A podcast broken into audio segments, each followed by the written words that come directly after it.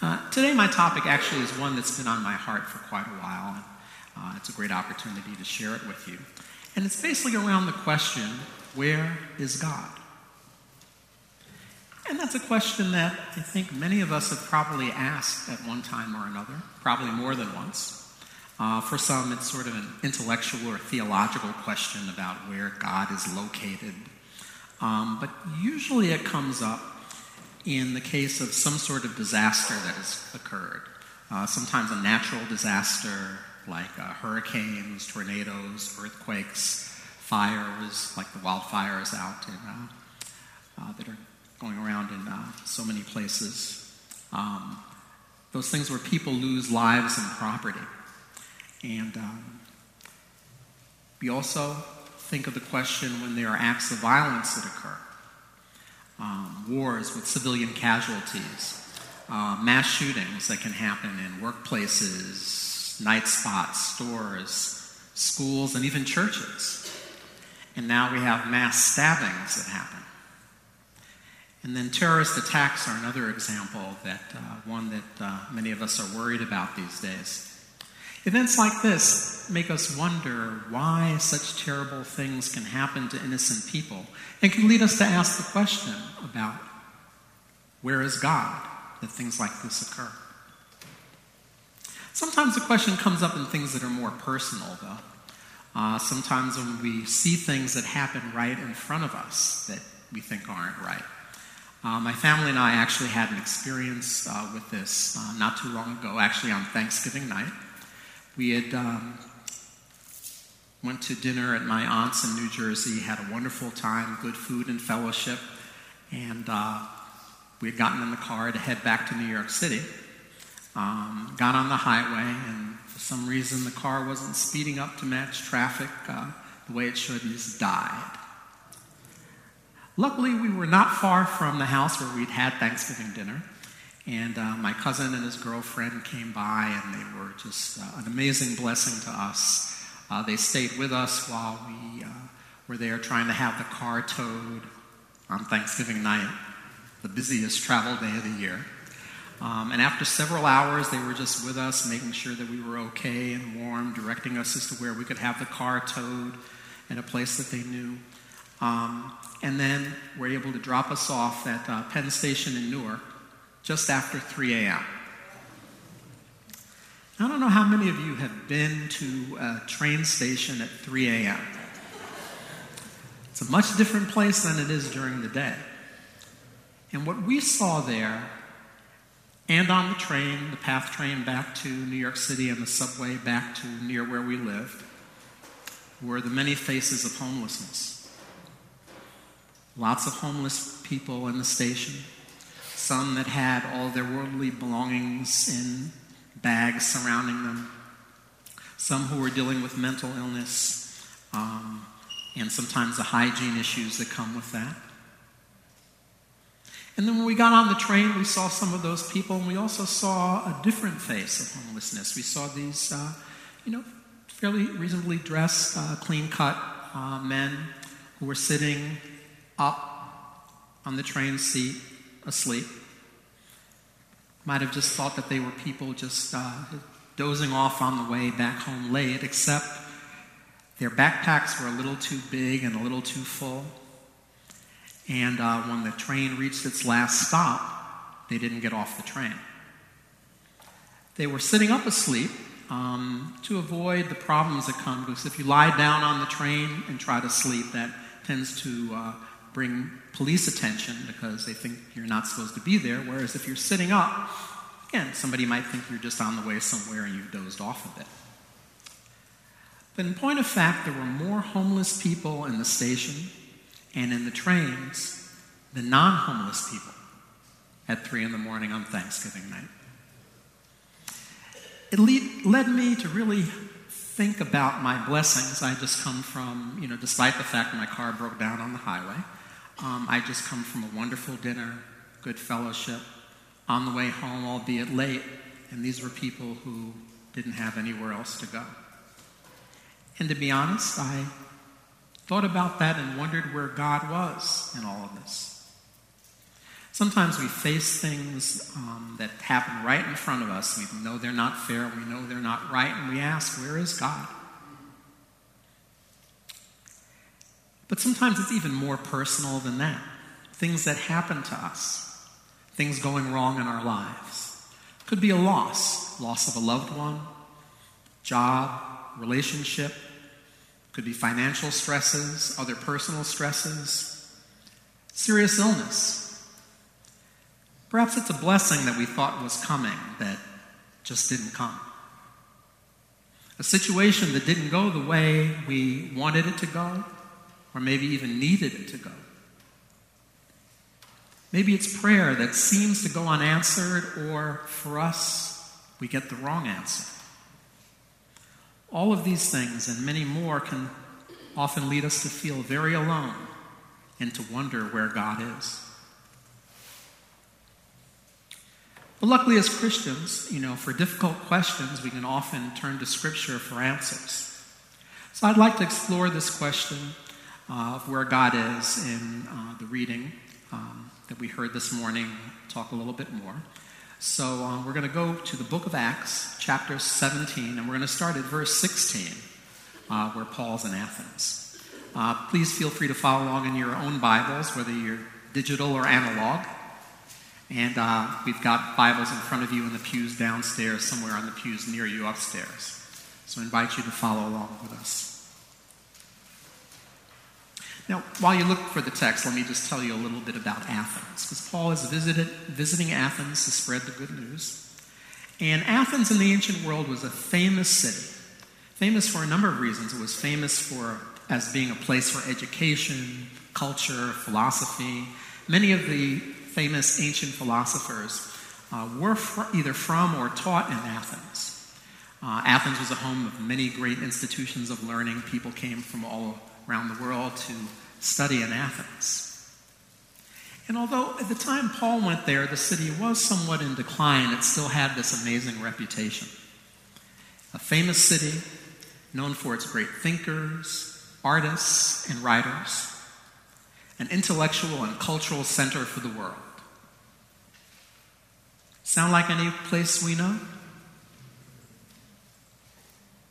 Sometimes um, the ancient world is not as different as the modern world as we might think. So let's go to the scripture Acts 17, verse 16. So while Paul was waiting for them in Athens, he was greatly distressed to see that the city was full of idols.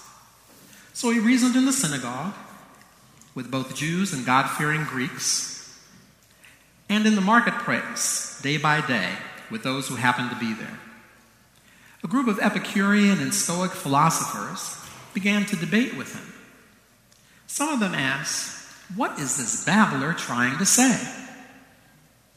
Others remarked, He seems to be advocating foreign gods. They said this because Paul was preaching the good news about Jesus and the resurrection. So Athens was a city full of idols. In fact, some ancient writers estimate that there were 30,000 idols in the city of Athens. It's a big number. In fact, it was known also as a city where there were more idols than people, because the population at the time was only about 20,000. 30,000 idols. And you know, those are just the physical ones, the ones that were made by human hands. Of course, there are other kinds of idols. Um, you know, one of the things is that anything that you focus most of your time and attention on could actually be an idol in your life. Both kinds of idols can get in the way, can get between us and God. Uh, sometimes when we're wondering where God is, might be because there's an idol in the way diverting our attention or distracting us from seeing God. It's always a good idea to consider whether or not we have idols like that in our lives. Athens was also a city where discussions on important issues happens in different places. You know, Paul, when he'd gone to other cities before he went to Athens, uh, usually would go into the city and he'd go to the Jewish synagogues to preach and talk to the religious leaders and the people. Uh, if there was a church in that city, he would go there too, of course. Um, but in Athens, he also went to the marketplace. Because the marketplace in Athens was a little bit more than a place of commerce, a place to buy and sell. Uh, in fact, Athens was famous as being a place where philosophers would come to the marketplace and talk to the crowds. People would go there to talk about politics and the events of the day. Um, in fact, in a way, it's sort of similar to, I don't know, what social media sometimes is like today, as a place where you can exchange ideas and speak out to people and communicate. So the marketplace was really a natural place for Paul to go and speak, and people spoke back. In fact, Scripture mentions here that um, the Epicurean and Stoic philosophers were groups that debated with him. And of course, we're all familiar with the Epicurean and Stoic uh, uh, types of philosophy because we see them all the time in our regular lives.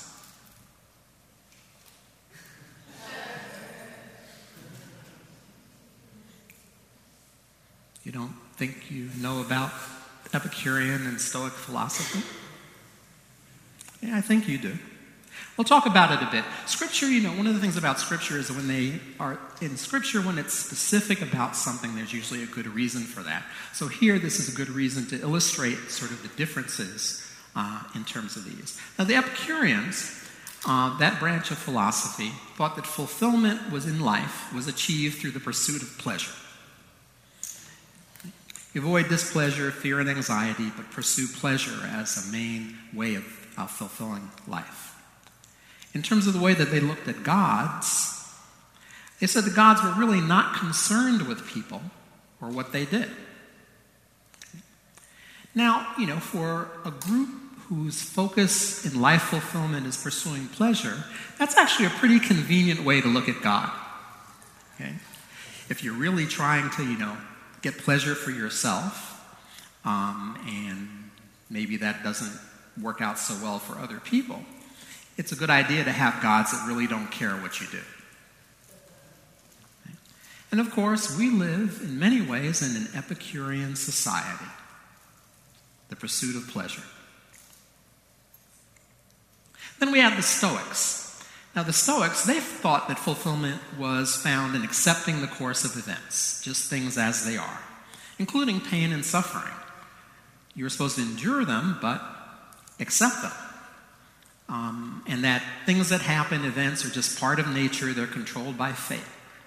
And we just need to accept those.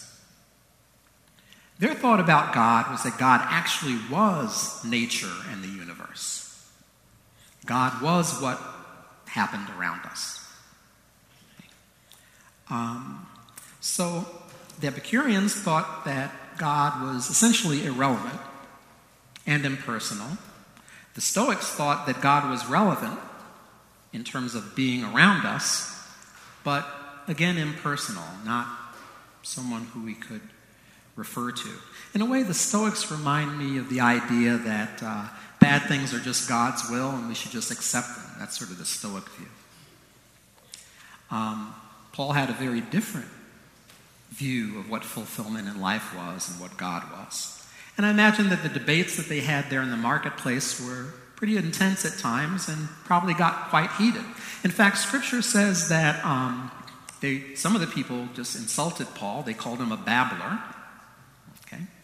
And others said that he was advocating foreign gods when he was talking about Jesus and the resurrection.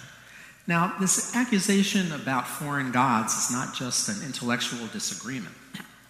In fact, uh, advocating foreign gods was a criminal offense in Athens. In fact, 450 years earlier, Socrates um, was put on trial for advocating foreign gods, found guilty, and put to death. So, you know, debating can be quite dangerous. Um, but Paul was doing a dangerous job in spreading the good news, and he continued on course, enough people were interested in what he had to say, or concerned enough about what he was saying, that they invited him to speak more. And that leads us back to our scripture verse for today. So, starting in verse 19.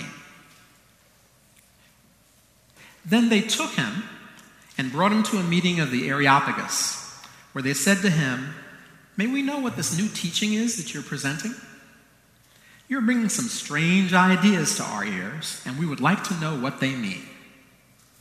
All the Athenians and the foreigners who lived there spent their time doing nothing but talking about and listening to the latest ideas. Paul then stood up in the meeting of the Areopagus and said, People of Athens, I see that in every way you are very religious. For as I walked around and looked carefully at your objects of worship, I even found an altar with this inscription to an unknown God.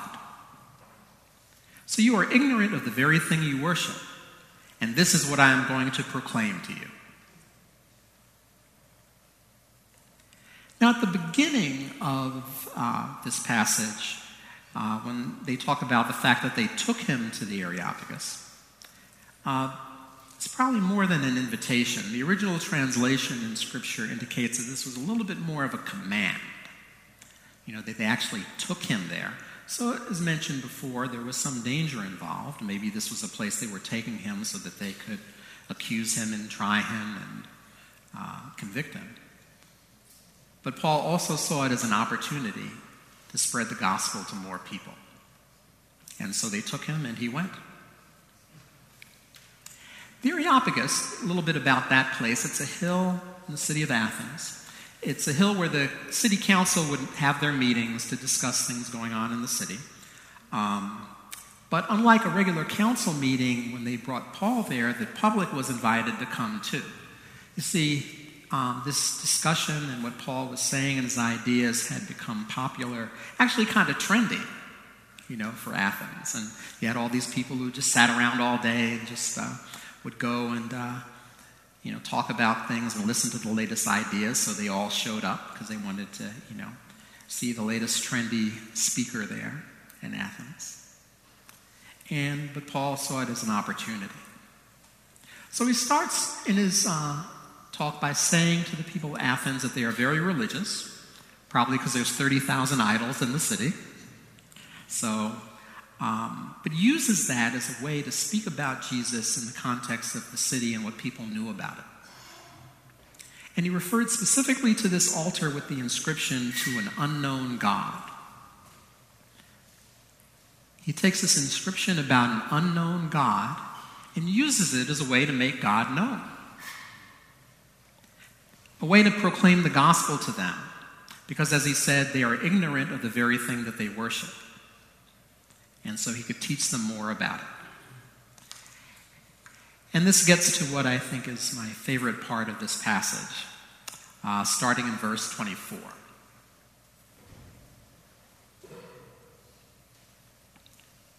The God who made the world and everything in it is the Lord of heaven and earth and does not live in temples built by human hands.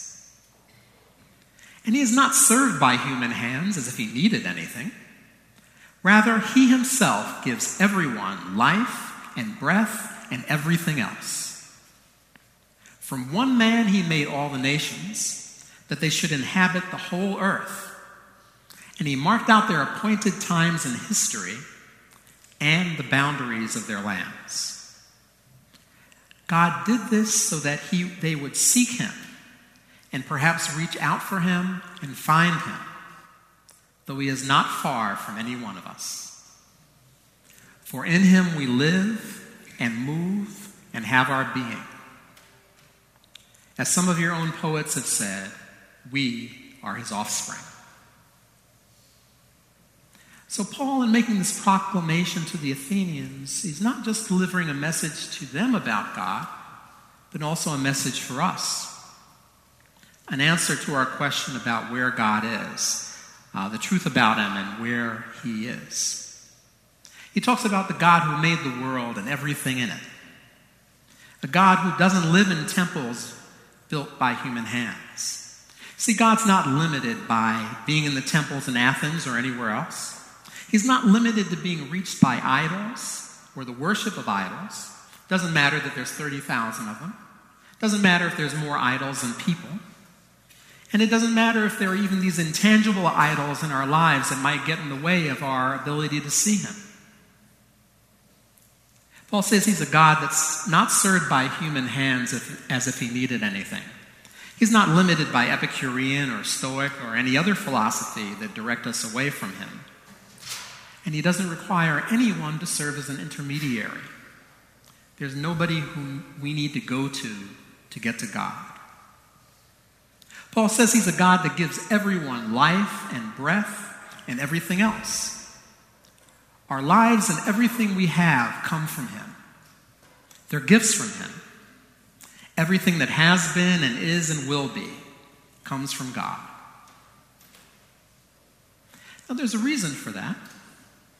Um, because God, that reason that God did all of this, uh, that He created us and everything around us, not just because He could, not just to show us his divinity and his power, but the scripture said that he did it so that we would seek him. He did it so that we would perhaps reach out for him and find him. But he is not far from any one of us. So we don't need to wonder where God is. He's right here with us. Right here, right now.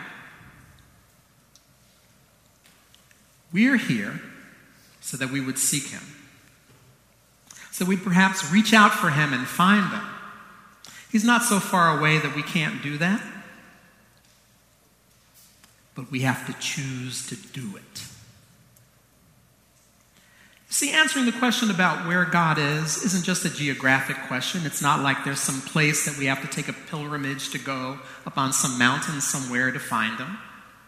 It's not a philosophical question, like there's some sort of intellectual series of steps that we have to take to reach God. It's not a question that's limited by us. It's not a question that's limited by our desires or our thoughts or what happens to us or around us in life. But it is a question whose answer requires some action from us. So, whether it's a natural disaster, or a calamity or an act of violence, a problem we see other people experiencing in front of us, or something bad happening in our personal lives, or anything else that leads us to ask the question, Where is God? The answer is not far away. God is right here with us. But we need to seek Him, we need to reach out for Him. We need to take those steps. And if we do that, church, He can give us love at times where love seems rare and very far away. He can give us peace in the midst of strife, fear, and anxiety. He can give us answers at those times where all we seem to have are questions. But we can't just wait for Him to show up and then despair when it seems like He hasn't. He's already here. But we need to turn to Him, and if we do, He'll be there for us.